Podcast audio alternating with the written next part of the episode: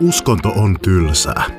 Tämä podcast sisältää taltiointeja minun, katsomusaineiden opettajan Markus Finnilän pitämistä lukion evankelis-luterilaisen uskonnon oppitunneista. Ne sopivat lukiolaisille, kirjoituksiin valmistautuville abeille ja aiheesta muuten vaan kiinnostuneille. Opetus on lukion opetussuunnitelman 2021 mukaista ja aivan kuten koulun uskonnon opetus aina, tunnustuksetonta. Jaksot on aivan aitoja live- ja verkko-oppitunteja, mikä saattaa kuulua äänenlaadussa. Toisinaan mä viittaan mun käyttämiin dioihin. Ja vaikka opetuksen pitäisi olla ymmärrettävää myös ilman niitä, niin sellaisissa tilanteissa, joissa selkeästi oppitunnen runko rakentuu diojen varaan, olen mä linkittänyt ne show notesihin. Sitten ei muuta kuin puhelimet pois kourasta ja omille paikoille istumaan, koska uskonnon tunti käynnistyy nyt. Monen mielessä kristin usko yhdistyy perinteisiin, liturgiaan, urkumusiikkiin ja kaiken kaikkiaan semmoiseen vanhanaikaiseen, jotenkin rituaaliseen toimintaan. Kuitenkin maailmassa on satoja miljoonia kristittyjä, joiden elämässä se usko on tosi merkittävää, mutta se ei liity tämmöisiin juttuihin. Vapaa kristillisyys on sellainen kristinuskon muoto, johon kuuluu esimerkiksi sellaisia yhteisöjä kuin helluntailaisuus, vapaakirkko ja baptismi ja monia muita. Vapaa kristillisyys on Suomessa käytetty nimitys, joka viittaa reformaatioajan jälkeen syntyneisiin protestanttisiin kirkkoihin. Eli siis mihin ihmeeseen? No, jos tossa on tuo kristinuskon sukupuu, eli kirkkopuu, ja siitä nyt nähdään, että okei, jo, kun tätä raakasti yksinkertaistetaan, niin huomataan, että kristinuskossa on kolme päähaaraa. Ortodoksinen kirkko ja katolinen kirkko, jotka erkanivat toisistaan vuonna 1054. Ja sitten protestanttiset kirkot, joka on 1517 haarautumaan alkanut katolisesta kirkosta pois lähtenyt porukka – ja syypää siihen, että toi katolinen kirkko pirstoutui on Martti Luther, joka vähän naulaili teesejä tarinan mukaan Wittenbergin linnankirkon oveen. Ja reformaatioaika oli siis toi Lutherin aika ja ihan se vähän sitä just niin kuin Lutherin jälkeen ollut aika, eli kun tämä protestanttisuus ekan kerran lähti käyntiin ja syntyi sellaisia porukoita kuin luterilaisuus, anglikaanisuus, reformoitu kirkko. No mitä Luther ei osannut ennakoida oli se, että kun hänellä oli tämä ajatus, että jokainen kristitty voi lukea raamattua, ei tarvitse mitään paavia tai traditiota välttämättä selittämään sitä, niin että tämä tulisi johtamaan siihen, että jokainen kristitty tai tosi moni kristitty oikeasti lukisi raamattua ja koittaisi tulkita sitä itse. Ja kas kummaa, kun ei ollutkaan tämmöistä kirkon traditiota, jonka ajateltiin olevan erehtymätön raamatun selitys, niin ihmiset alkoivat tulla tosi erilaisiin johtopäätöksiin siitä, että mitä raamattu oikeasti opettaa. Ja näin toi protestanttisuus on jatkanut jakautumistaan myös tuon 1500-luvun jälkeen aina näihin päiviin asti, ja pirstoutunut yhä uudenlaisemmiksi ja moninaisimmiksi tulkinnoista, tulkinnoiksi kristinuskosta.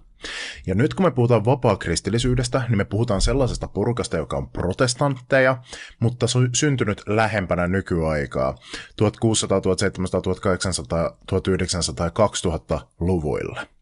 Mutta ihan niin kuin muutkin kristityt, niin vapaa-kristillisille porukoille on tärkeitä ne asiat, mitkä tekee kristinuskosta kristinuskoa. Eli Jeesus. Jeesus pelastajana, Jumalan poikana, ylimpänä esikuvana Jumalan ilmoituksena, joka kuoli ihmisten syntien vuoksi ja ylösnousi voittain kuolema. Se on tärkeää. Usko kolmiyhteisen Jumalaan, eli isän, poikan ja pyhän henkeen. Raamatun lukeminen, vapaa-kristityillä on just sama raamattu kuin kaikilla muillakin. Kaste, sakramenttina tai toimituksena. Jotkut vapakristityt ei tykkää sanasta sakramentti, koska siitä tulee liian semmoinen kirkollinen ja perinteinen fiilis, ja he haluaa vähän niin kuin välttää semmoista. He, he haluaa, että siinä uskossa on enemmän semmoista elävän elämän tuntua. Ja lähimmäisen rakkaus ja rakkaus Jumalaa kohtaan tärkeimpinä moraalisina ohjeina. Eli nämä painottuu, nämä on niitä tärkeitä. Nyt kun mä alan kertomaan niiden erityispiirteistä, niin pidä mielessä, että ne tärkeät jutut on noin, mitkä tuossa ylhäällä on kuvakkeina. Ja ne erityispiirteet on sitten niitä, että mikä, mikä on niiden niinku omaa semmoista erityisjuttua siihen päälle. Se ei ole välttämättä se keskeinen asia, vaan se on erityispiirteitä. Eli puhutaan tosi moninaisesta kristinuskon suuntauksesta, joka on kuitenkin protestanttisuutta. Mikä siitä tekee protestanttisuutta? Se, että he allekirjoittaa sen Martin Lutherin perusväitteen, että pelastus tulee yksin uskosta, yksin armosta, yksin Kristuksen tähden, ja että kirkon opin perustana tulee olla yksin raamattu. Yhteisiä tekijöitä vapaa-kristillisille porukoille on ensinnäkin, mistä lähdetään liikkeelle, mikä on se kaikkein tärkein, niin uskon tulemisen ja oman valinnan korostaminen.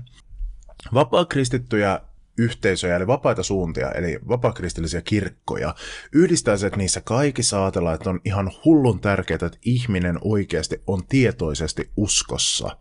Että ei riitä se, että sä kuulut kirkkoon, sille ole niinku, se ei niinku auta sua elämässä kauhean pitkälle, että sulla on semmoinen lapsen usko, että sä niinku oot saanut uskonnollisen kasvatuksen. Eikä pointti ole se, että sun usko on jotenkin silleen niinku taka-alalla semmoinen alitajuinen yksi juttu elämässä. Niin kuin vaikka evankelis-luterilaisuudessa tai katolisessa kirkossa ja ortodoksisuudessakin joskus täm, tämä niin kuin painotus tuntuu olevan. Vapaakristillisyydessä korostetaan, että ei, että oot täysillä sitä, mitä oot. Että jokaisen ihmisen on tehtävä henkilökohtainen valinta. Että sä et voi niin kuin mennä kirkon uskolla tai sun vanhempien uskolla tai jonkun kulttuuriyleisellä suhtautumisella uskon asioihin, vaan jokaisen täytyy tehdä itse oma henkilökohtainen valinta siitä, että seuraako Jeesusta vai ei. Ja tämän takia siinä korostetaan uskoon tulemista toki vapaakristillisissä perheissä, siis on tosi paljonkin sellaisia lapsia, jotka ei ole ikinä niin kuin, tullut uskoon sinänsä, vaan on kasvanut siihen hyvin samaan tapaan kuin ö, vaikka evankelis-luterilaisessa perheessä tai uskonnottomassa perheessä lapsi nyt vaan kasvaa siihen vanhempien juttuun. Mutta yleensä sitten heitäkin kannustetaan jossakin vaiheessa tekemään semmoinen tietoinen valinta, että ootko tehnyt päätöstä, että haluat seurata Jeesusta.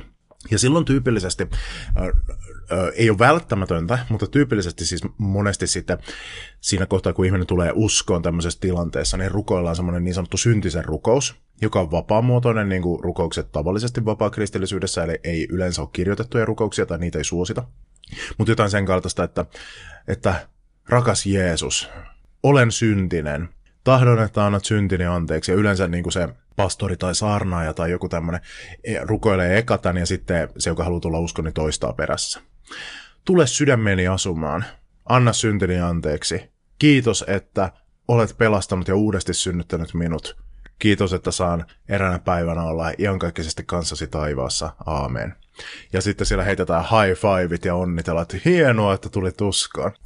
Toisin kuin nimestä voisi päätellä, niin vapaakristillisyys ei ole mitenkään liberaaliudestaan tunnettu siitä, että se suhtautuisi vapaamielisesti kristilliseen tämmöiseen perinteiseen opetukseen, oppiin ja raamattuun. Päinvastoin, vapaakristillisyys on valtaosiltaan konservatiivista raamatun tulkinnaltaan. Vapakristityt siis oikeasti aattelee tyypillisesti, että, että raamattu on niinku totta siinä, missä, mitä se opettaa. Se, niinku, no, se on niinku sivuseikka, että et, niinku, onko kaikki siellä tapahtunut ihan historiallisen tarkasti, mutta et, niinku, mitä se opettaa raamattu, mikä sen pointti on, niin että se on totta. Joissakin vapaakristillisissa suunnissa ollaan jopa fundamentalisteja. Eli ajatellaan jopa niin, että raamattu on ihan kirjaimellisen pikkutarkan tieteellisen totta niin paljon, että sitä ei tarvitse edes oikeastaan tulkita, vaan se on niin kuin ihan selvää pässinlihaa, mitä sieltä luetaan. Mutta tämmöinen niin konservatiivisuus yleisesti, josta on eri tasoja ja leveleitä. Nykyään tämä tulee helposti vastaan sellaisissa kysymyksissä, missä yhteiskunta on selvästi liberaalimpi yleisesti, missä yhteiskunnan yleinen käsitys on vapaamielisempi kuin tämmöisessä perinteisessä kristillisyydessä. Uskonnothan muuttuu paljon hitaammin kuin yhteiskunta muuten. Ja siis sen takia tämä tulee esiin monesti tänä päivänä vaikka kysymyksessä ihmisen seksuaalisuudesta. Että kuuluuko ihmisen seksuaalisuus pelkästään tai, tai niinku no seksuaalisuus ei tietenkään, mutta niin kuin seksin harrastaminen. Kuuluuko seksin harrastaminen pelkästään miehen ja naisen väliseen avioliittoon, vai onko olemassa muitakin konteksteja, missä tätä voidaan harrastaa? Missä tulee sitten nopeasti vasta esimerkiksi ö, homoseksuaalisuus, että voiko homoseksuaali kristitty olla parisuhteessa saman sukupuolta olevan kanssa? Niin tämmöisissä jutuissa vapaakristillisyys monesti sanoo, että no suhtaudumme nihkeästi asiaan, että me, meidän käsityksemme mukaan ö, seksi kuuluu ainoastaan avioliittoon joka siis määritellään miehen ja naisen väliseksi. Eli, eli niin kuin tämmöisissä jutuissa tämä tulee esiin. Vapaakristittyjä itseään monesti ahistaa se, että heistä tulee helposti semmoinen kuva, kun täm, tämmöinen juttu niin otetaan esiin, että heille on hirveän tärkeää tai että heille on niin kuin hirveän keskeinen asia se, että hei me ollaan muuten sit sitä mieltä, että seksi kuuluu vaan avioliittoon, joka on miehen ja naisen välinen, että no homo koska siis eihän se niinku ole heille semmoinen, että sen ympärillä se juttu jotenkin pyörii. Ja tämäkin, että mä nyt otin tämän esimerkiksi tässä kohtaa, niin se saattaa olla vähän silleen typerästi tehty ja ohjata ajatuksia väärään, väärään paikkaan, mutta se on ymmärrettävä, että tämä nousee esiin, koska se on semmoinen selkeä asia, missä yhteiskunta on muuttunut tosi nopeasti ja sitten vapaakristillisyys pääosin ei. Tietyin poikkeuksin, niin kuin tulemme kuulemaan tässä oppitunnilla. Jumalan palvelukset on sen sijaan melko vapaamuotoisia, ja se onkin yksi niistä syistä, että minkä takia tätä kutsutaan vapaakristillisyydeksi. Kun tämmöisissä niin sanotuissa vanhoissa kirkoissa on asia nimeltä liturgia, joka on se semmoinen, että on valmiiksi kirjoitetut rukoukset, jotain vuorolaulua, että Herra olkoon teidän kanssanne, ja sitten vastataan, että niin myös sinun henkesi kanssa. Niin vapaakristillisyydessä tämmöistä on selvästi vähemmän. Siinä on vapaakristillisyyden alalajeilla, eli suuntauksilla vähän eroa, mutta tyypillistä on pyrkimys semmoiseen pois semmoisesta paperista luetuista rituaaleista. Et se on enemmän semmoinen niinku orgaaninen tapaaminen, että tervetuloa tänne Jumalan palvelukseen, sanoppa vierostaverille morjens ja rukoillaan tähän ja joku siihen improvisoi rukoukseen ja, ja tälleen. Pastoreilla, jotka saarnaa, niin monessa vapaakristillisessä suuntauksessa saattaa olla ihan normivaatteet. Uh, ehkä häihin laitetaan, jos mennään vihkimään joku avioliitto, sinne laitetaan sitten papin puku päälle. Tänä päivänä aiemmin ei edes tehty niin. Nykyään se on yleistynyt ihan juhlallisuuden syistä, M- mutta tämmöiseen vapaamuotoisuuteen pyritään. Ja siinä on taustalla se, että ö, pelätään sitä, että jos uskosta tulee semmoinen tosi rituaalistinen ja perinteisiin nojautuva, niin se helposti muuttuu ihmiselle epäjumalaksi. Että niistä perinteistä tulee tärkeää ja unohtuu se, mikä on oikeasti merkittävää, se Jumalan rakkaus ja sanoma Jeesuksesta. Joten se halutaan pitää semmoisena nykyaikaisena se tapa, jotta se on ymmärrettävää nykyihmiselle ja että huomio keskittyisi oikeaan suuntaan. Toinen syy, miksi tätä kutsutaan vapaakristillisyydeksi, on se, että vapaakristillisillä yhteisöillä ei ole mitään valtiollista asemaa niin kuin evankelisluterilaisuudella ja ortodoksisella kirkolla Suomessa on. Ne eivät esimerkiksi voi kerätä jäseniltään kirkollisveroa ei ne kyllä halukkaan. Sitten on joskus vähän silleen niin kuin läpällä hallinto kysynyt, että no mitäs teille sopisi toi kirkollisvero, ja ne on sitten kieltäytynyt siitä. Vapakristillinen toiminta täällä Suomessa rahoitetaan totaalisesti vapaaehtoisilla lahjoituksilla. Eli ei ole mitään, mitään semmoista kirkollisveron tai jäsenmaksuun verrattavaa, vaan kolehtituloilla se, se tuota, niin sitten hoidetaan se koko homma. Ja tämä vaatii sitä, että tämä toimii, että se yhteisö on sitoutunut siihen oikeasti siihen seurakuntaan. Onkin tyypillistä, että täällä Suomessa vapakristillisissä kirkoissa Jumalan palvelukseen osallistuu merkittävästi suurempi prosentti ihmisiä, merkittävästi suurempi prosentti jäsenistöä kuin evankelis kirkossa. Eli siellä ihan voidaan odottaa, että suurin osa seurakunnan jäsenistä tulee sinne kirkkoon. Öm, odotetaan, mitä mä oon ajatellut? Odotetaan vaikuttavan kaikki elämän osa-alueisiin. Niin, uskon odotetaan vaikuttavan kaikki elämän osa-alueisiin. Toi tarkoittaa sitä. Vapaakristillisyydessä ajatellaan, että usko ei ole vain joku semmoinen yksi juttu elämässä, vaan se on koko elämän keskiö. Ja sen pitäisi mullistaa kaikki elämän alueet. Että se, miten sä kohtelet sun lähimmäisiä, se minkälaisia valintoja sä teet, se miten sä puhut, se miten sä, mm, minkälaisia asioita sä katot mediasta, mitä sä postaat someen, kaikkiin tämmöisiin asioihin ja ajatellaan, että pitäisi vaikuttaa se, että että et niin kuin ihminen, kristitty on ensisijaisesti Jeesuksen seuraaja ja pyrkii rakastamaan lähimmäistä ja, ja Jumalaa. Ja niin kuin Jumalan tulisi olla ykkönen, koska jos Jumala ei ole ykkönen, niin joku muu on ykkönen ihmiselle, ja silloin äh, hän on epäjumalan palvelija. Ja se syyllistyy siis kymmenen käsky ekan käskyn rikkomiseen. Eli uskon ajatellaan olevan niin positiivinen juttu, niin hyvä ja tämmöinen elämää luova juttu, että ajatellaan, että koko elämän ihanteellisesti pitäisi rakentua sen varaan. Öö, Tämän takia odotetaan, että kun tyyppi tulee uskoon, niin että se sitten myös sitoutuisi elämään semmoisen kristillisen moraalin mukaan. Eli, eli ö, lähimmäisen rakkaus ja anteliaisuus ja avuliaisuus ja vihollisten rakastaminen ja hyvän tekeminen heille ja ei mitään niin kuin, holtitonta päihteiden käyttöä. Joissakin yhteisöissä jopa on, että ei päihteiden käyttöä ollenkaan. Ei mitään semmoisia irtosuhteita tai sellaisia seksisuhteita, mitkä tapahtuu avioliiton ulkopuolella ja niin poispäin. Eli sen uskon odotetaan tarjoavan sisäisesti semmoisen motivaation sille, että ihminen tahtoo alkaa elää semmoista Kristuksen seuraajan mukaiseksi määriteltyä elämää. Seurakunta uskovien yhteisönä, eli seurakunta ei ole sellainen porukka, johon automaattisesti kuulutaan, vaan ajatellaan, että se, olisi oikeasti semmoinen yhteisöllinen, eli panostetaan tyypillisesti, tyypillisesti niihin sosiaalisiin suhteisiin tosi paljon, että sä niin kuin tunnet tyyppejä sieltä ja ihan niin kuin normaalissakin elämässä pystyy niin kuin tukeutumaan esimerkiksi niihin yhteisön jäseniin. Evankelioiminen on uskovan velvollisuus. Evankelioimisella tarkoitetaan Jeesuksesta kertomista, siis sitä, että kertoo hyvää uutista eteenpäin. Et mitä, mitä se niin kuin Jeesus on tehnyt omassa elämässä, miten, miten minä niin kuin, ennen kuin minä tulin uskoon, niin miten, mikä oli huonosti ja mihin se oli vastaus sitten, mihin se ei ollut vastaus. Ja niin kuin, että uskova velvollisuus kannustaa porukkaa tulemaan ö, mukaan ja testaamaan Jeesusta. Tuolla ylhäällä on tuommoinen arvokortti henkivakuutus. Kenties olet jo ehtinyt ihmettelemään, että mikä toi on. Toi on klassikko. Joskus 80-luvulla ja Ysärillä vapaakristityt monesti jakeli tämmöisiä jossain suurissa tapahtumissa muissa, jossa tämä on siis tämmöinen toi henkivakuutus, on siis vitsi, mutta sitten se asia ei ole vitsiä, vaan siinä lukee, että Johannes 3.16, etukäteen maksettu ei voida mitätöidä, sillä niin on Jumala maailmaa rakastanut, että hän antoi ainokaisen poikansa, ettei yksikään, joka häneen uskoo, hukkuisi, vaan hänellä olisi iankaikkinen elämä. Se on jostain syystä kapslokeilla, mutta onhan se siisti juttu tietysti iankaikkinen elämä, joten kannattaa kirjoittaa kapslokeilla se.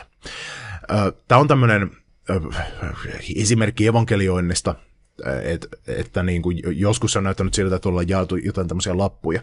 Nykyään vapaakristillisyydessä enemmän korostetaan sitä jäsenille, että, että sun olisi niin kuin tarkoitus elää semmoista elämää, näin sanotaan siis jäsenistölle, että se evankeliumi näkyy susta ilman, että sun tarvitsee tämmöisiä niin keinotekoisia lappuja jaella tai tuolla niin kuin kadulla pysäytellä ihmisiä silleen, että anteeksi, olisiko sinulla aikaa puhua Jeesuksesta?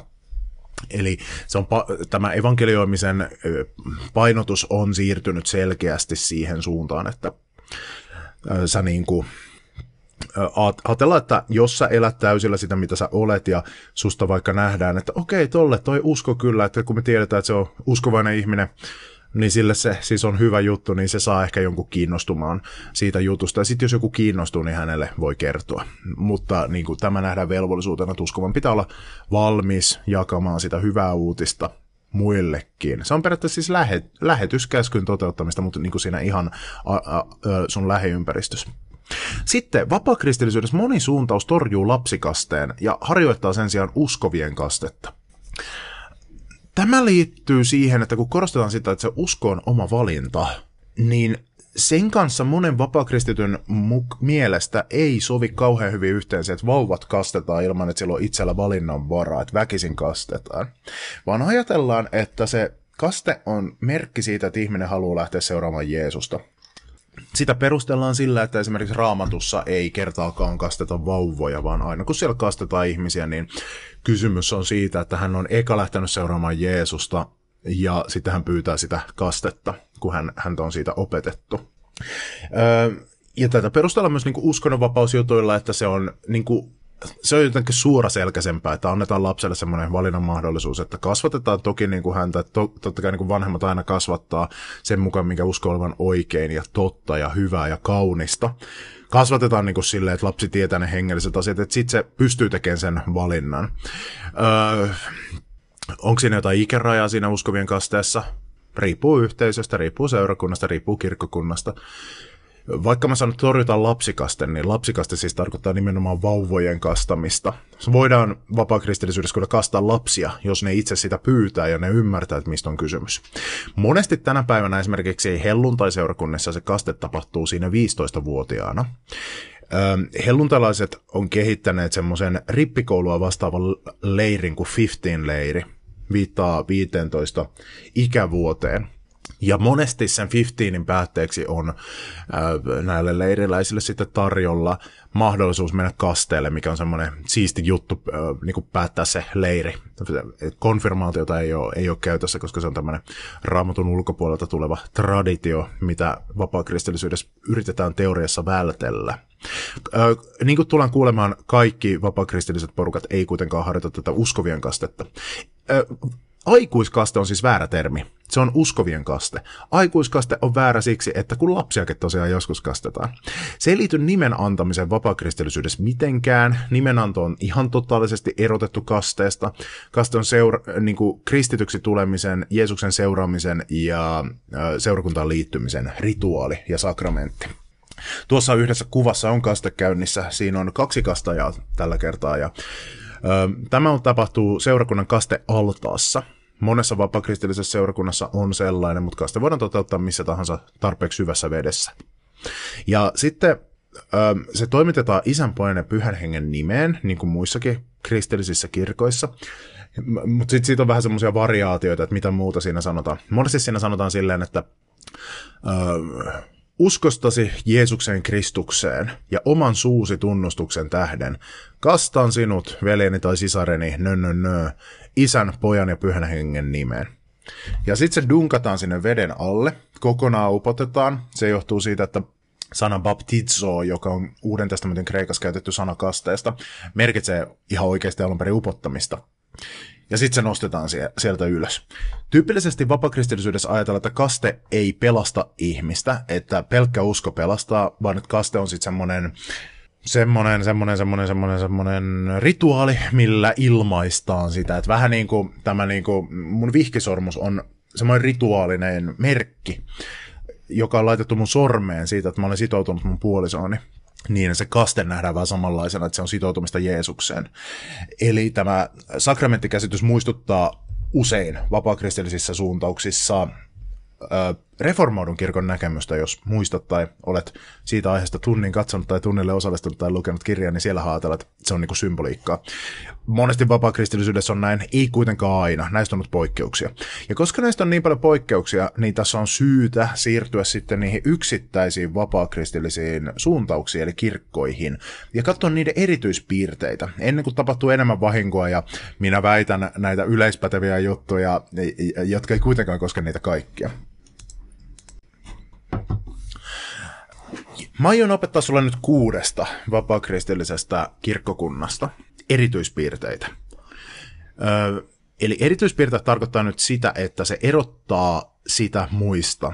Se ei välttämättä tarkoita, että nämä jutut, mitä tässä luetellaan kohta, on se niiden uskon joku ydinjuttu, se tarkoittaa sitä, että sen kristinuskon ytimen lisäksi se, minkä takia nämä on oma porukka eikä kuulu samaan porukkaan muiden kanssa, vaikka ovatkin samaa uskontoa eli kristinuskoa, niin että minkä takia siis he ovat järjestäytyneet näin. Ja mä nyt ehkä kerron metodismista, pelastusarmeijasta ja baptismista. Niiden kaikkien juuret on anglikaanisessa kirkossa alun perin, sen sellaisissa herätysliikkeissä tai toiminnoissa, jotka on sitten jossain vaiheessa katsoneet parhaaksi erkaantua anglikaanisen kirkon eli englannin kirkon piiristä. Ekaksi metodismi. Metodistikirkko on Suomessa hyvin pieni, mutta se on aika merkittävä esimerkiksi Yhdysvalloissa. Tuo risti, jonka takana on liekki, se on metodismin symboli. Risti tarkoittaa Jeesusta ja liekki taas tarkoittaa pyhää henkeä. Metodistikirkon perusti anglikaanipappi John Wesley veljensä Charles Wesleyn kanssa. John Wesley on tuo uggeli tuolla ylhäällä, jolla on komea peruukki päässä. Noin kaksi kuvaa siis liittyy metodismiin. John Wesleyn naama tuolla ja sitten toi risti ja liekki. Hänen työnsä pointti oli se, että kun anglikaanisen kirkon sanoma ei oikein puhutellut semmoista tavallista kansaa, siinä aikana kun Wesley eli, se oli 1700-lukua, vaan niin kuin tavalliset ihmiset oli vähän, vähän niin kuin ir, irtaantuneet, erkaantuneet, mallistuneet kristillisestä kirkosta, niin John Wesley sitten rupesi julistamaan semmoista yksinkertaista evankeliumin sanomaa Jeesuksesta tavalla, jota äh, niin kuin normiduunarit esimerkiksi ymmärsivät. Ja sitten alkoi tämmöiset suuret herätykset Englannissa, eli suuri tämmöinen massojen kääntyminen niin semmoiseen elävään kristillisyyteen. Ja sitten jossakin kohtaa katsottiin parhaaksi, että se erkaantui sitten anglikaanisesta kirkosta, mutta on, on monella tavalla, lä, tapaa lähellä sitä edelleen. Tämä metodismi näistä vapaakristillisistä suuntauksista muistuttaakin eniten semmoisia mm, vanhoja kirkkoja. Sillä on selkeästi eniten semmoisia kirkollisia perinteitä näihin muihin liittyen. Metodismin erityispainotus on pyhitys, eli kristityn moraalinen kasvu.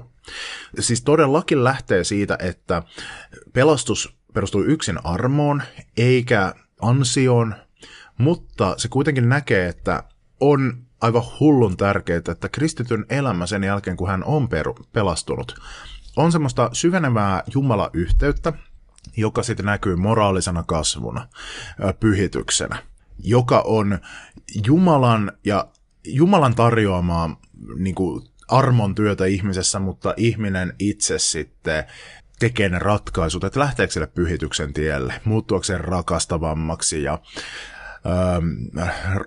enemmän niin kuin rauhan puolella olemaksi, olevaksi ja Kristuksen kaltaiseksi ylipäätään. Eli tämä on semmoinen painotus siellä, mikä eroaa vaikkapa evankelisluterilaisuudesta siinä, että kun evankelisluterilaisuus painottaa kaikessa aina armoa ja armoa ja armoa ja suhtautuu aika sille nihkeästi siihen ajatukseen, että kristitty kasvaisi moraalisesti yhtä, yhtään mihinkään suuntaan, vaikka sillä ei siis tietenkään mitään sitä vastaan, se on tietenkin hyvä juttu myös luterilaisesta näkökulmasta, niin metodismi sitten painottaa enemmän sitä, että kyllä se, niin se, ne hyvät teot sitten sen jälkeen, kun sä oot pelastunut, niin kyllä ne hyvät teot merkkaa, ne on tärkeitä, vaikkei niillä pelastusta ansaitakaan. Mutta ne nähdään merkkinä siitä, että se usko on oikeasti semmoista, sulla on oikeasti Jumala suhde. Näistä painotuseroista huolimatta Suomessa evankelis-luterilaisen kirkon ja metodistikirkon väliset suhteet on hyvin läheiset. Niiden välisissä ekumenisissa neuvotteluissa on edetty niin pitkälle, että niiden välillä on niin sanottu saarnatuoli ja ehtoollisyhteys, mikä tarkoittaa sitä, että metodistipappi voi saarnata luterilaisessa kirkossa ja luterilainen pappi voi saarnata metodistikirkossa ja ne voi käydä toistensa ehtoollisella, siis luterilaisen kirkon jäsenet voi käydä hyvällä omalla tunnolla metodistikirkon ehtoollisella ja metodistikirkon jäsenet voi hyvällä omalla tunnolla käydä luterilaisen kirkon ehtoollisella, koska ne on tulleet siihen tulokseen, että me ollaan niin lähellä toisiamme, että voidaan tälle ekumenian hengessä toimia. Ekumenia siis on kristittyjen välistä yhteyttä. Yksi näistä selityksistä sille, minkä takia luterilaiset on niin hyvää pataa metodistien kanssa ja toisinpäin, on se, että se on ainoa merkittävä vapaa kristillinen kirkko, joka kastaa vauvoja. Eli heillä ei ole tätä upotuskastetta. Metodistit kastaa vauvoja. Metodistikirkko on tällä hetkellä semmoisessa jakautumisen prosessissa maailmanlaajuisesti. Heitä on maailmanlaajuisesti suunnilleen yhtä paljon kuin luterilaisia on, eli semmoinen 70 miljoonaa. Suomessa siis ihan, ihan hullun vähän, mä en muista edes kuinka pieni luku se on, mutta on, on niitä, ja Kuopiossakin, mihin, missä minä tätä kuvaan, niin meillä on metodistiseurakunta täällä. Mutta metodistikirkko, se 70 miljoonaa jäsentä, se on maailmanlaajuisesti jakautumassa. Ja syy siihen on suhtautuminen homoseksuaalisuuteen. Metodistikirkossa on kauan vallinnut semmoinen erimielisyys sen sisällä siitä, että mitä mieltä nyt ollaan, että vihitäänkö samaa sukupuolta olevia pariskuntia vai ei? Onko, ne, onko ongelma kristillisen uskon näkökulmasta tämä, että on parisuhde samaa sukupuolta olevien ihmisten välillä? Osa metodistikirkon seurakunnista on lähtenyt sille linjalle, että ei ole mitään ongelmaa, että Jumalan rakkaus vaatii tänä päivänä meitä hyväksymään tämmöiset asiat ja niin kuin ilman muuta siirrytään siihen suuntaan, että vihitään avioliittoon myös saman sukupuolta olevia. Ja että papistoon ja piispoiksi voidaan metodistikirkkoon hyväksyä ö, homoseksuaaleja kristittyjä, jotka ovat myöskin parisuhteessa. Se on niinku selvä homma kaikille, että homoseksuaaleja kristittyjä voidaan hyväksyä, mutta jotkut vaatii sitten selibaattia heiltä. Eli että ei ole saman sukupuolta olevan kanssa parisuhteessa, koska se menee tämmöisen perinteisen seksuaalietiikan ö, kanssa ristiin. No toiset taas haluaa pitää konservatiivisesta näkemyksestä kiinni, että ei, ei tuommoista, että pidetään kiinni siitä, mikä on ollut kristillinen perinne 2000 vuoden ajan tähän asiaan liittyen, että ajatellaan, että niin kuin tämmöinen suhde, missä harrastetaan seksiä, se, voi, se on niin kuin kristillistä ja niin kuin moraalisesti vakaalla maalla ainoastaan, kun se on miehen ja naisen välillä, jotka on sitoutuneet toisinsa avioliitossa. No, kauan metodistit yritti pysyä yhdessä ja ajatella, että no meillä voi olla niin kuin kaksi näkemystä tästä, että osa tekee toisella tavalla ja osa toisella tavalla, mutta se meni lopulta niin vaikeaksi, että metodistikirkko teki itse päätöksen tuossa joku aika sitten jakautua. Että okei, okay, kaikkein parhaiten me voidaan tulla toimeen yhdessä silleen, että me ei yritetä olla yhdessä. Et erotaan ystävinä ja niin kuin velinä ja sisarina Kristuksessa, mutta perustetaan siis kaksi kirkkoa jatkamaan nykyisen metodistikirkon toimintaa. Toinen tämmöinen no homo kirkko ja toinen tämmöinen yes homo kirkko. Eli toinen tämmöinen konservatiivinen metodistikirkko, toinen liberaali metodistikirkko. Tätä kuvatessa tämä prosessi etenee hitaasti. Korona, joka on vielä käynnissä kun tätä kuvaan, niin se, se vähän niin kuin on hidastanut sitä. Miksei se to, mennyt vaan silleen, että ne päätti, että no niin, nyt jakaudutaan, ja, ja niin kuin sitten ne olisi jakautunut samana päivänä. No se johtuu siitä, että siinä on ihan törkeästi niin kuin pitää ratkaista sitä, että, että työsuhteet esimerkiksi, että ketkä pastorit menee mihinkäkin ja miten heidän palkat maksetaan ja jäsenistö, että miten he niin kuin hoitaa homman kirkon omaisuus, vaikka rakennukset ja muut tämmöiset jutut, jotkut avustusjärjestöt, mitä metodisteilla on, että et, et kun autetaan jotain köyhiä, että hoidetaanko ne jatkossa, niin kuin, vaihtaako nekin jompaan kumpaan tämmöiseen uuteen kirkkoon vai, vai niin kuin maksetaanko, rahoittaako nämä kaksi metodista kirkkoa nämä sitten yhdessä, niin kuin tämmöisiä ihan hullu monimutkaisia juttuja. Ja sitten se halutaan tehdä myös silleen hitaasti, että kun tuommoisia niin kirkkokuntia jakautuu, niin semmoisille ihmisille, joille se on tosi iso osa identiteettiä, niin siinä on paljon myös ihmissuhdejuttuja pelissä, niin halutaan, että tämä menisi silleen mahdollisimman kivuttomasti, ettei kauheasti tulisi niin ihmisten välille sellaisia ikä- ikäviä kokemuksia ja haavoja, vaan oikeasti pystyttäisiin menemään yhdessä. Suomen metodistikirkko ei ole selkeästi nyt ottanut mihinkään suuntaan tässä kantaa, että miten Suomen metodistikirkko jakautuu sekin vai meneekö se jompaan kumpaan näistä. Minä tiedän, että siellä on papistossa mole, molempien näkemysten kannattajia. Eli tämä on tämmöinen mielenkiintoinen kehitys. Ja äh, metodismi on siis näistä vapakristillisistä kirkoista mm, siis merkittävimmin niin kuin lähellä vanhoja kirkkoja sekä merkittävimmin semmoinen niin kuin liberaaleja tulkintoja sisältävä porukka. Sitten pelastusarmeija. Pelastusarmeija, pelastusarmeijaan liittyy tuo oikealla ylhäällä oleva kuva. Siinä on Kuopion pelastusarmeijan tuota niin, toimipaikka, eli seurakunnan kirkko, sekä mm, ymmärtääkseni entiset niin kuin hengelliset johtajat, eli upseerit sieltä. Pelastusarmeija, sen slogan, josta se tunnetaan, on soppaa, saippua ja sielunhoitoa. Englanniksi Soup, Soap and Salvation. Mua miellyttää kauheasti, että tuossa on niin onnistuttu säilyttämään sekä merkitys että tämä S al- alkukirjan juttu. Tämä slogan, uh, Soup, Soap, Salvation, soppaa, saippua, sielunhoitoa, toi sielunhoito ja salvation, eli pelastus, se ei nyt ihan sama ole, mutta niin kuin liittyy hengellisiin asioihin. Se kuvaa me, uh, pelastusarmeijan painotuksia sekä toimintajärjestystä – pelastusarmeija tekee, siis pääosa sen työstä, mitä se tekee, on hädänalaisten auttamista. Mutta se ei ole siis mikään hyväntekeväisyysjärjestö, vaan se on kirkko, joka toimii kuin hyväntekeväisyysjärjestö. Ja sen, ö, tämä järjestys menee siis siten, että yksi soppaa, eli se viittaa ruokaan ja muihin semmoisiin välittömiin tarpeisiin. Eli pelastusarmeija tekee semmoista työtä, että se etsii tyyli jotain asunnottomia ja köyhiä ja semmoisia ja ihmisiä, jotka on hädässä. Ja niin kuin kutsuu tämmöisiä ihmisiä, että tulkaa, niin me autetaan sua just siinä hädässä, mikä sulla on nyt, eli annetaan soppaa sun käteen. Tyyli, jos sä oot kuolemassa nälkää, niin otat tosta, otat tosta joku tämmönen hampurilainen tai soppaa tai jotain. Saippua.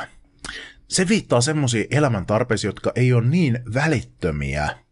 Tiedätkö, siis ilman saippuakin pärjää, mutta se on siis tosi mukava, että sä pystyt elämään semmoista hyvää elämää, että sulla on saippua käytössä. Eli sit kun on ö, autettu ihmistä semmoisessa välittömässä tarpeessa, niin sitten sitä ruvetaan auttamaan, että se, se, se saa niinku elämänsä kuntoon. Että se voi elää mukavaa ihmiselämää. Ö, eli vaatteita, niinku uusia vaatteita, se, se niinku, että on jotkut vaatteet kuuluu siihen soppaosastoon, eli välittömiin tarpeisiin, mutta sitten, että sulla on niinku kunnolla vaatteita itsellä. Öö, sulla on niinku joskus vähän, saat jonkun karkkipussin tai jotain pepsimaksia, että jos on per, köyhässä perheessä lapsia, että niille hommata jotain leffalippuja ja hoplop-lippuja ja leluja ja joku pelikonsoli ja tämmöistä. Että niin kuin halutaan auttaa ja tehdä siitä elämästä niin kuin mukavaa ja semmoista niin kuin ihmiselämän arvoista niin kuin siltä osin. Eli pelastusarmeija ei tyydy ainoastaan siihen, että annetaan nyt vaan ne tarpeet köyhälle, että se pysyy hengissä, ja sitten sanotaan, että no niin, meppäs köyhäilemään sitten takaisin elämään kurjuudessa, mutta tässä on tämä näkkileipä, mitä voi timeskellä niin, että kuole. Vaan siinä niin kuin ajatellaan, että myös köyhät ja vähäosaiset, heillekin kuuluu oikeus niin kuin nauttia myös elämästä. Ja sitten viimeisenä sielunhoitoa, joka on vähän kankea, mutta ihan nerokas suomennos sanalle salvation, eli pelastusta. Viimeisenä tulee ihmisen tämmöiset hengelliset tarpeet. Eli pelastusarme on kirkko. Se niin tuota, tarjoaa niille, jotka haluaa, niin myöskin tämmöistä niin kuin evankeliumin sanomaa, eli kertoo Jeesuksesta, kutsuu sinne Jumalan palveluksen, kutsuu hengelliseen toimintaan, mutta se tulee viimeisenä. Se ei, he haluavat välttää viimeiseen asti semmoista ajatusta, että että niin kuin se on joku semmoinen koukku, että yritetään houkutella jotenkin tämmöisellä avun antamisella sinne kirkon toimintaan, tai että jotenkin painostetaan, että okei, jos sä tuut meidän kirkon toimintaan, niin sit me autetaan sua. He siis koettaa johdonmukaisesti soveltaa sellaista käytäntöä, että niille, joita kiinnostaa, ne, jotka tuntee, että Jumala heitä kutsuu, niin he tarjoaa sitten tämmöistä niin kuin kristillistä opetusta myös. Mutta jos ei kiinnosta, niin ne ei tyrkytä sitä, vaan ne keskittyy sitten vaan tähän soppaan ja saippuaan. Öm, pelastusarmeija, koska siis eihän heillä ole mitenkään mielettömästi rahaa, ei ole mitään verotusoikeutta tai muuta, niin he järjestää kaikkia keräyksiä, pyörittää kirpputoreja ja sitten kohdentaa niitä resursseja niihin, jotka selkeästi tarvitsee kaikkein eniten ja kipeimmin sitä apua. Eli Eli semmoisiin niin tyyli asunnottomiin ja lapsiperheisiin ja yksinäisiin tyyppeihin, joille he tarjoavat niin seuraa ja, ja tämmöistä. Tekee ihan järjettömän kovaa duunia. Eli jos käytetään kirkollista sanaa tästä, niin pelastusarmeija on siis kirkko, jonka toiminnan ydin on diakonia. Diakonialla tarkoitetaan protestanttisuudessa kirkkojen tekemää avustustyötä, vähäosaisten auttamista. Siis kaikki, ihan kaikki kirkkokunnathan tekee tätä, mutta pelastusarmeija on ottanut siitä ihan semmoisen niin ykkösjuttunsa. Sen taustat on äh, semmoisessa pariskunnassa kuin William ja Catherine Booth, jotka 1800-luvulla rupes niin Lontoossa auttamaan köyhiä ja asunnottomia ja tämmöistä. Siitä on siis kehittynyt tämä ja sitten se on järjestäytynyt jossain vaiheessa omaksi kirkokseen, mutta senkin juuret on anglikaanisessa kirkossa eli Englannin kirkossa. Nimi pelastusarmeija liittyy siihen, että heillä on tämmöinen jännä ö, niin kuin jippo siinä heidän toiminnassaan, mikä on semmoinen vähän hassu juttu. Ja niin kuin positiivisella tavalla hassu. Ei silleen, niin kuin, että lol, vitsin tyhmät, vaan semmoinen, niin kuin, että hauskaa. Et heidän tämä hierarkia ja kirkon jäsentyminen ja sitten estetiikka, mitä he noudattaa, on semmoinen sotilaallinen. Et katsopa noita tyyppejä tuossa kuvassa. Heillä on tommoset vanhanaikaiset sotilaan juhlapuvut. Öö, pelastusarmeija papistoaan kutsuu upseereiksi, ja niillä on univormu. Ja sitten jäsenet voivat joko niin olla ihan normityyppejä, tai sitten jos he haluaa oikein liittymällä liittyä siihen kirkkoon, niin sitten heistä tulee sotilaita. Ja heillä on sitten semmoiset pu- puvut myös. Ja okei, okay, jos nykyaikana joku perustaisi tämmöisen kirkon, jossa oltaisiin silleen, että no niin, liity tänne meille sotilaaksi ja tälleen, niin kaikilla tulisi mieleen, että tämä on joku tämmöinen radikalisoitunut terroristiryhmä, että kohta ne jotain hermokaasua levittää tuolla putkien kautta ihmisille. Mutta mut siis mä ajattelen tämän enemmän semmoisen niin tyylin partiotoiminnan kautta, että tämä syntyi sama, samoihin aikoihin kuin partio, jossa on myös tämmöisiä sotilaallisia elementtejä. Että se on semmoinen niin kiva tämmöinen yhteishenkijuttu. Öö, Mm, eli tämä kirkko niin rakentuu tälle, että siellä on niin upseerit ja kenraalit ja, ja tälleen näin, ja sitten tämä pukeutuminen on myös tämmöinen sotilaallinen. Siitä on vähän niin kuin koetettu ehkä, ehkä siirtyä poispäin, että se vähän on alettu kokemaan nykyaikana semmoisena, että se saattaa vieraannuttaa jotakin tyyppejä siitä hommasta, mikä, ketä muuten voisi kiinnostaa, että okei, toi on hyvä settiä, mutta en mä nyt halua mitään sotilasta ruveta larppaamaan. Mutta toisaalta ne kanssa ajattelee se, että se on hirveän kiva osa identiteettiä ja tämmöinen, mikä erottaa niitä muista, ja sä tunnistat niin pelastusarmeijan tyypin siitä, että sillä on tämmöinen sotilaspuku, niin kyllä siitä on kiinni pidetty kuitenkin.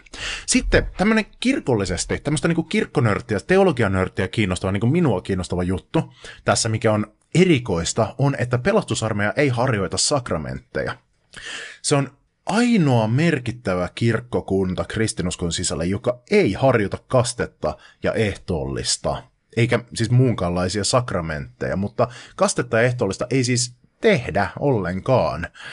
Tämä on, no okei, on yksi toinen, kveekarit. Kveekareilla on sama homma, mutta, mutta niin heitä ei kauheasti ole Suomessa, he on pienempi porukka maailmanlaajuisestikin.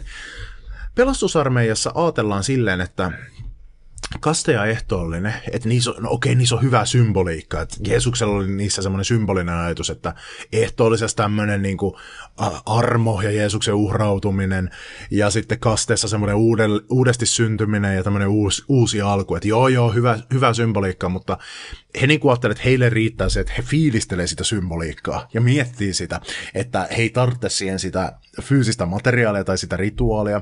Ja he ajattelevat että rituaalien tekeminen vie ajatukset pois siitä ydinjutusta – joka on tämä kristillinen elämäntapa, joka näkyy erityisesti diakoniana.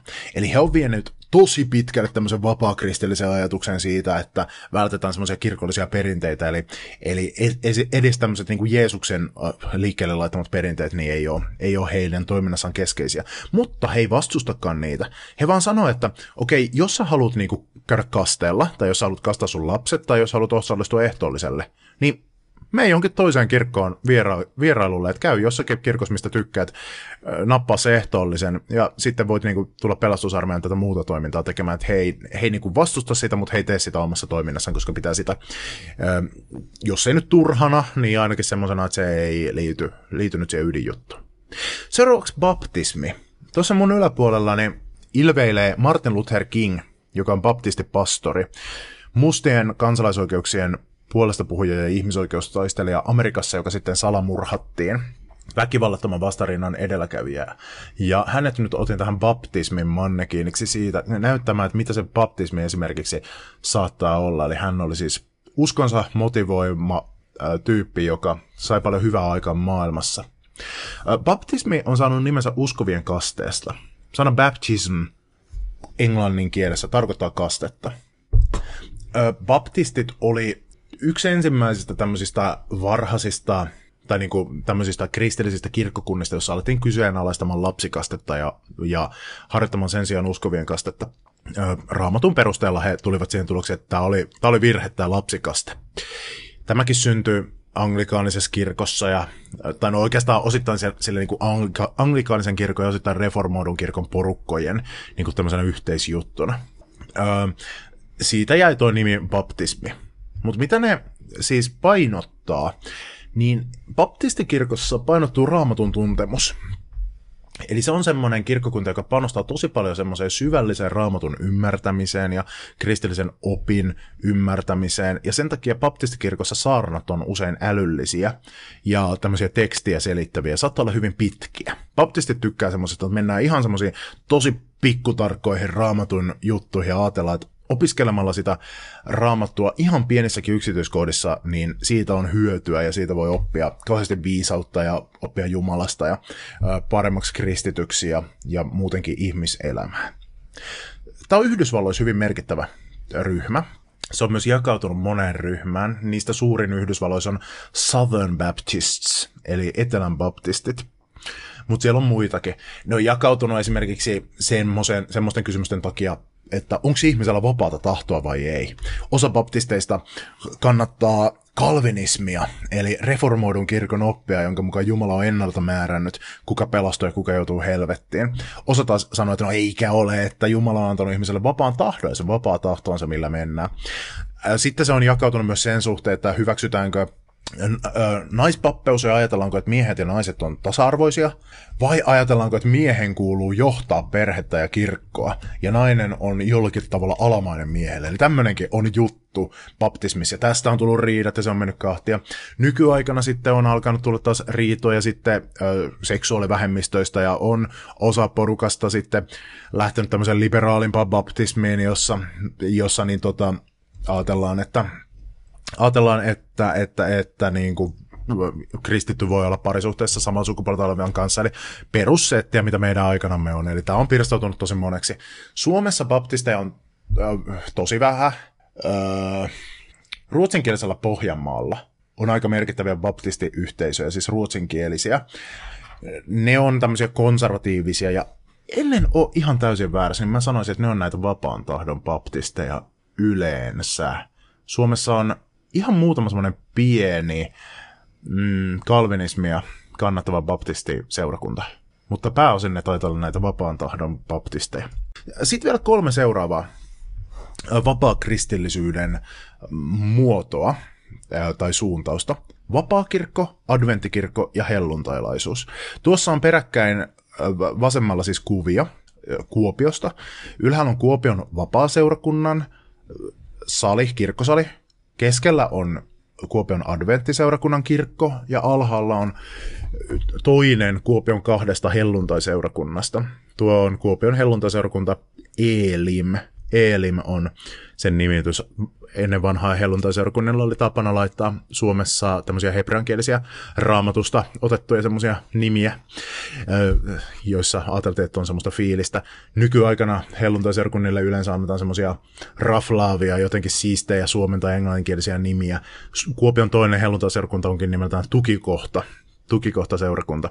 Tuossa on myös niiden Suomessa käyttämät logot. Mä, mä olen laittanut ne myös tuohon, eli ylhäällä vapaakirkko, keskellä adventtikirkko, alhaalla helluntaikirkko. Vapaakirkon erityispiirteitä on se, että sillä ei oikein ole erityispiirteitä, vaan sitä voisi nimittää tämmöiseksi yleiskristillisyydeksi. Eli he niin kuin, pyrkii semmoiseen, että, että eletään tätä kristittyä elämää niin kuin perussetit, että Jumala rakastaa, Jumala luonut maailman, Jeesus kuoli syntien puolesta, koitetaan elää hyvää elämää, rakastaa lähimmäisiämme ja tälleen. Ö, miksi se on sitten olemassa? No siitä syystä, että se on siis ollut alun perin osa evankelis-luterilaista kirkkoa. Mutta sitten vapaakirkon tämmöiset tyypit, se siis alkoi evankelis-luterilaisen kirkon herätysliikkeellä, mutta sitten ne jäsenet alkoi ajattelemaan tällä, että se on huono homma, että kirkko kerää veroa, että kirkko on niin yhdessä valtion kanssa. Et me haluttaisiin, että kristillinen usko on semmoista vapaata, että ei, ei sillä, että valtio jotenkin kyttää, koska siis vielä 1900-luvun alussa Suomessa oli selkeästi valtion kirkko. Eli sanottiin Suomen laissa, että, että Suomi on sitten muuten luterilainen maa, että muut voi toimia vähän silleen niin kuin, toimikaa nyt sitten, mutta tietäkää, että Suomi on luterilainen maa. Ja sitten tästä ei kaikki siis kirkon aktiivit tykänneet sen takia, että he ajattelivat, että, että kun Jeesuksen seuraamisen kuitenkin kuuluisi olla vähän semmoista niin vastarintajuttua ja, ja sellaista, että ei, ei, niin kuin, ei, se, ei se ole niin kuin maallisten vallanpitäjien paikka. Joten tämä oli se alkuperäinen syy, minkä takia tämmöinen tietty porukka irtaantui sitten Evolut-kirkosta. Se ei ole enää nykyään semmoinen niin kauhean iso, mutta se on se alkuperäinen syy.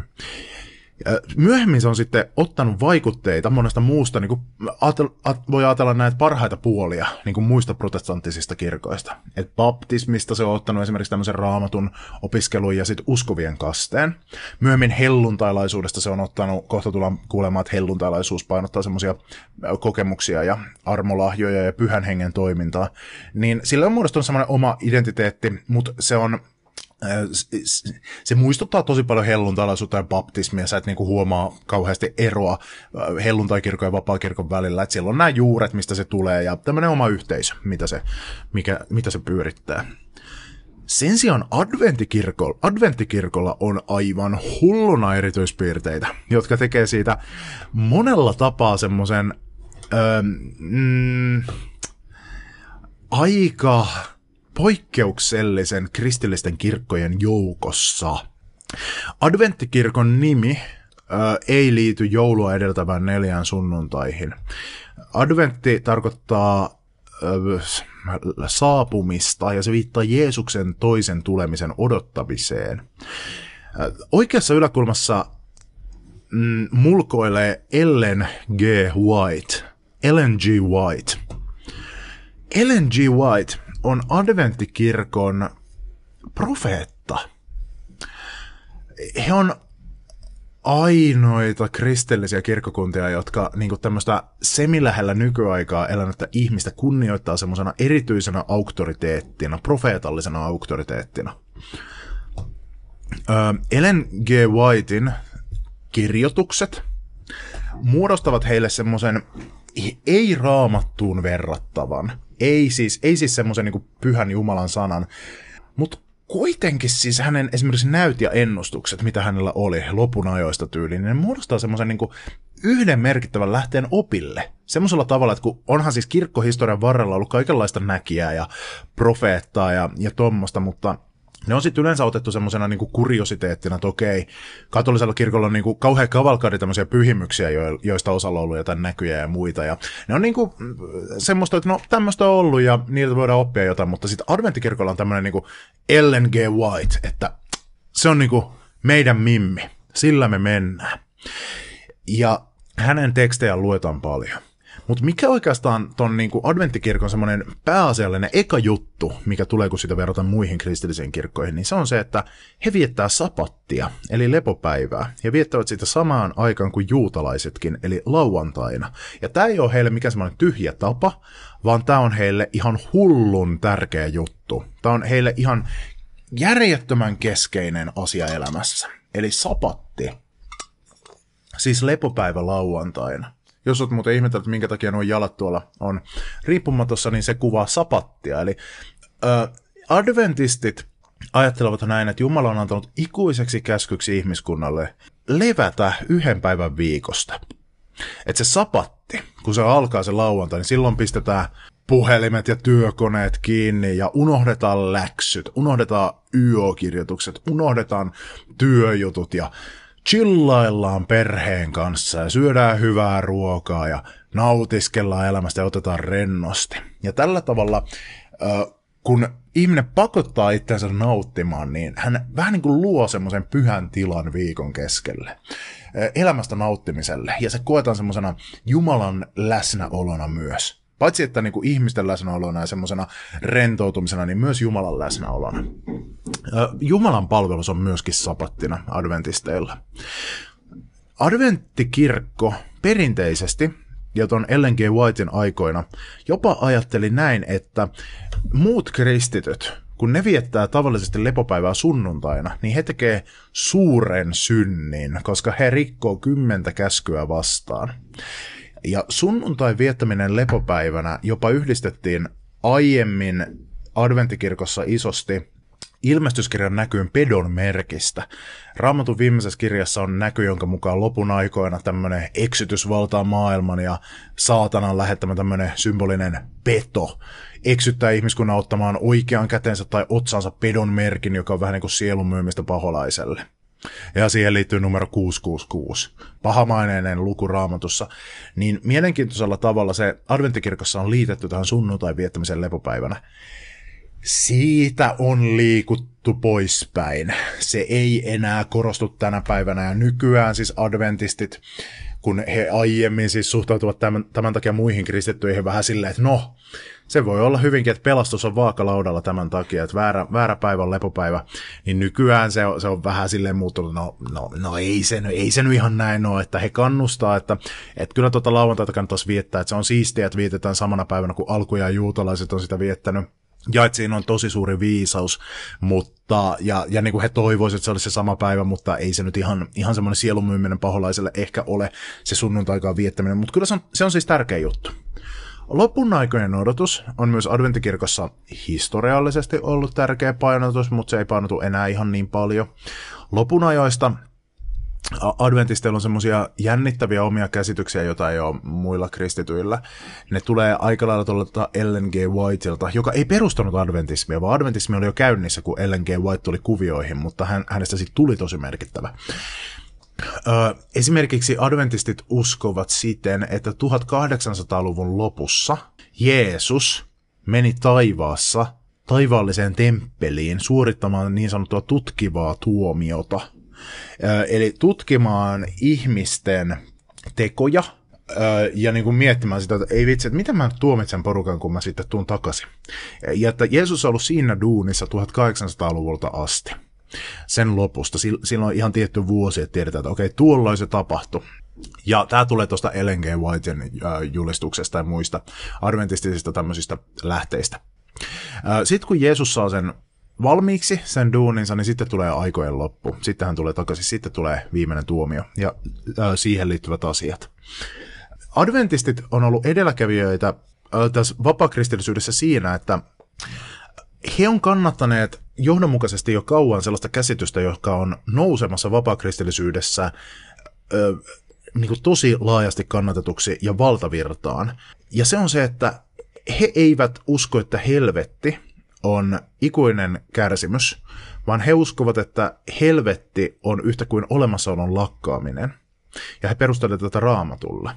Ja kauan aikaa adventistit oli tämän uskomuksensa takia vähän sille muiden kristittyjen silmätikkoja, että, että vitsin tyhmät, että ei, eivät usko edes helvettiin, että mitä, mitä ihmettä, että uskoo, että helvetti on vaan se, että lakkaa olemasta. Mutta tämä on parina viime vuosikymmenenä noussut tosi salonkikelpoiseksi myös muissa kristiuskon suuntauksissa, erityisesti näissä vapaakristillisissa suuntauksiksi. Ja näyttäisi siltä, että se on syrjäyttämässä tämän perinteisen käsityksen helvetistä ikuisena tietoisena kärsimyksenä. Myöskin on kasvussa semmoinen käsitys, jonka mukaan helvetistä lopulta kaikki pelastuu, eli universalismi. Mutta se on, se on selkeästi vähiten kannatettu kuitenkin tämmöisissä konservatiivisissa piireissä. Terveelliset elämäntavat on adventistille tärkeitä, eli heillä suositaan kasvisruokavaliota ja kahvia ei yleensä juoda. Ja sitten he, heillä on tämmöinen rituaali kuin jalkojen pesu. Ehtoollisen yhteydessä on tapana pestä toisten jalat se tulee raamatusta. Raamatus kerrotaan, kuinka Jeesus viimeisellä ateriallaan pesi opetuslasten jalat ja sanoi, että, että tälleen kun mä oon ottanut orjan asemaa ja tehnyt tämmöisen orjan duunin pessyt teidän hikiset varpaan välit, niin samalla tavalla mä haluan, että tekette teette toisillenne. Mikä on kristinuskos tavallisesti otettu semmoisena vertauskuvallisena, silleen, että okei, Jeesus siis haluaa, että me kohdellaan toinen toisiamme tälleen öö, nöyrästi ja palvelle ja auttaen – mutta sitten tietyissä suuntauksissa on aina välillä niin kuin, tulkittu sit ihan kirjaimellisesti, ja adventtikirkossa siitä on tullut ihan semmoinen sakramentin kaltainen toimitus, että se niin kuin, kuuluu tähän juttuun. Sitten vielä ihan viimeisenä helluntailaisuus. Sen erityispiirteitä. Ö, helluntailaisuus on Suomessa ja maailmanlaajuisesti näistä kaikista suurin. Se korostaa pyhällä hengellä täyttymistä, armolahjoja sekä yliluonnollisuuden kokemista arjessa – Pyhällä hengellä täyttyminen tarkoittaa semmoista hengellistä kokemusta, josta raamatussa puhutaan, jossa Jumalan kolmas persona, pyhä henki, tekee jotain semmoista spesiaalityötä kristityssä ihmisessä niin, että jollakin tavalla Jumalan läsnäolo ja Jumalan voima sekä Jumalan antamat tämmöiset kyvyt tulevat sen ihmisen elämään tietyssä tilanteessa niin kuin aktivoituvat. Se on tyypillisesti tämmöinen tämä kokemus, miten se koetaan helluntailaisuudessa, semmoinen, että siihen liittyy jonkinlaisia semmoisia voimakkaita tunteita, saattaa olla jotain fyysisiä kokemuksia, ja monesti siihen liittyy kielellä puhumista, eli itselle tuntemattomien sanojen puhumista niin kuin rukouksessa, semmoiseen niin vieraan kielen kaltaisesti. Kielellä puhuminen on yksi niin sanotuista armolahjoista, joihin uskotaan, joista raamatus puhutaan, ja helluntailaisuudessa ne on erityispainotus. Ne on siis kykyjä, mitä ajatellaan, että pyhä henki antaa uskovalle. Ja kiellä puhuminen on merkki tämmöis, yksi, yksi tämmöinen esimerkki siitä. Sen ajatellaan olevan semmoista intiimiä rukousta itselle tuntemattomilla sanoilla, jotka pyhä henki antaa, joita siis ihminen itse keksi, ja, ja niin, joka rakentaa ihmistä jotenkin hengellisesti. Muita armolahjoja on vaikkapa semmoiset kuin profetoiminen tai sairaiden parantaminen, ja sitten lisäksi semmoisia ihan tavallisia ihmisten kykyjä, jotka ajatellaan, että ne voivat olla armolahjoja, kun ne ovat Jumalan käytössä, kuten vaikkapa musikaalisuus, vieraanvaraisuus tai vaikkapa kokkaustaito. Helluntalaisuus painottaa perinteisesti myös tämmöistä yliluonnollisuuden kokemista arjessa, eli uskotaan, että Jumala tänä päivänä voi tehdä ja tekee ihan samanlaisia ihmeitä kuin raamatun aikoina, ja esimerkiksi tämmöinen sisäinen Jumalan äänen kuuleminen on tärkeä juttu helluntailaisuudessa. Helluntailaisuus on selkeästi suurin protestanttinen kirkko. Eli heiton arvioiden mukaan 300 miljoonasta 500 miljoonaan, riippuen vähän miten se määritellään, eli selkeästi enemmän kuin vaikkapa evankelis-luterilaisia maailmasta tai mitään näistä muista. Ainoa yksittäinen kirkkokunta, joka on suurempi kuin helluntalaisuus, on katolinen kirkko. Öö, mä tulen opettamaan, tai tämä on riippuu missä yhteydessä katsot tätä siis öö, tuntia, mutta minä kun minä opetan esimerkiksi kakkoskurssia, niin minä opetan helluntalaisuudesta vielä erikseen osana sitten semmoista suurta kristinuskon suuntausta, joka on kehittynyt helluntailaisuudesta ja saanut siitä alkunsa ja muistuttaa sitä tosi paljon. Ja se on karismaattinen kristillisyys. Eli maailman kaikkein selkeästi eniten ja nopeiten kasvava kristinuskon suuntaus on tämmöinen kuin karismaattinen kristillisyys, kristillisyys, joka painottaa näitä samanlaisia juttuja kuin helluntailaisuudessa, mutta se on osittain siis helluntalaisuutta laajempi ja toimii sen ulkopuolella. Öm, yhdessä helluntalaisia ja karismaattisia kristittyjä on jopa 750 miljoonaa, eli saattaapa hyvinkin olla, että ottavat katolisen kirkon kiinni jossain vaiheessa. Tosin osa karismaattisesta kristillisyydestä toimii katolisen kirkon sisällä semmoisena uudistusliikkeenä. Suomessa pieni, mutta suurin näistä, mitä mä oon nyt luetellut, maailmanlaajuisesti ihan hullun iso. Ja siinä oli tämänkertainen Uskonto on tylsää. Tämä ohjelma on spin-off mun toisesta podcastista Harhaoppia, joka sisältää epätervettä teologiaa ja vääriä vastauksia elämän suurimpiin kysymyksiin. Jos huomasit tässä jaksossa jotakin asiavirheitä tai muuta epäilyttävää, niin laita ihmeessä mulle sähköpostia osoitteeseen harhaoppia at gmail.com. Mä oon kiitollinen, jos teet näin, koska sitten mä pääsen lisäämään korjatut tiedot tämän jakson kuvausteksteihin jälkikäteen. Mutta nyt oppitunti on ohi, hyvää päivän jatkoa, ei läksyä.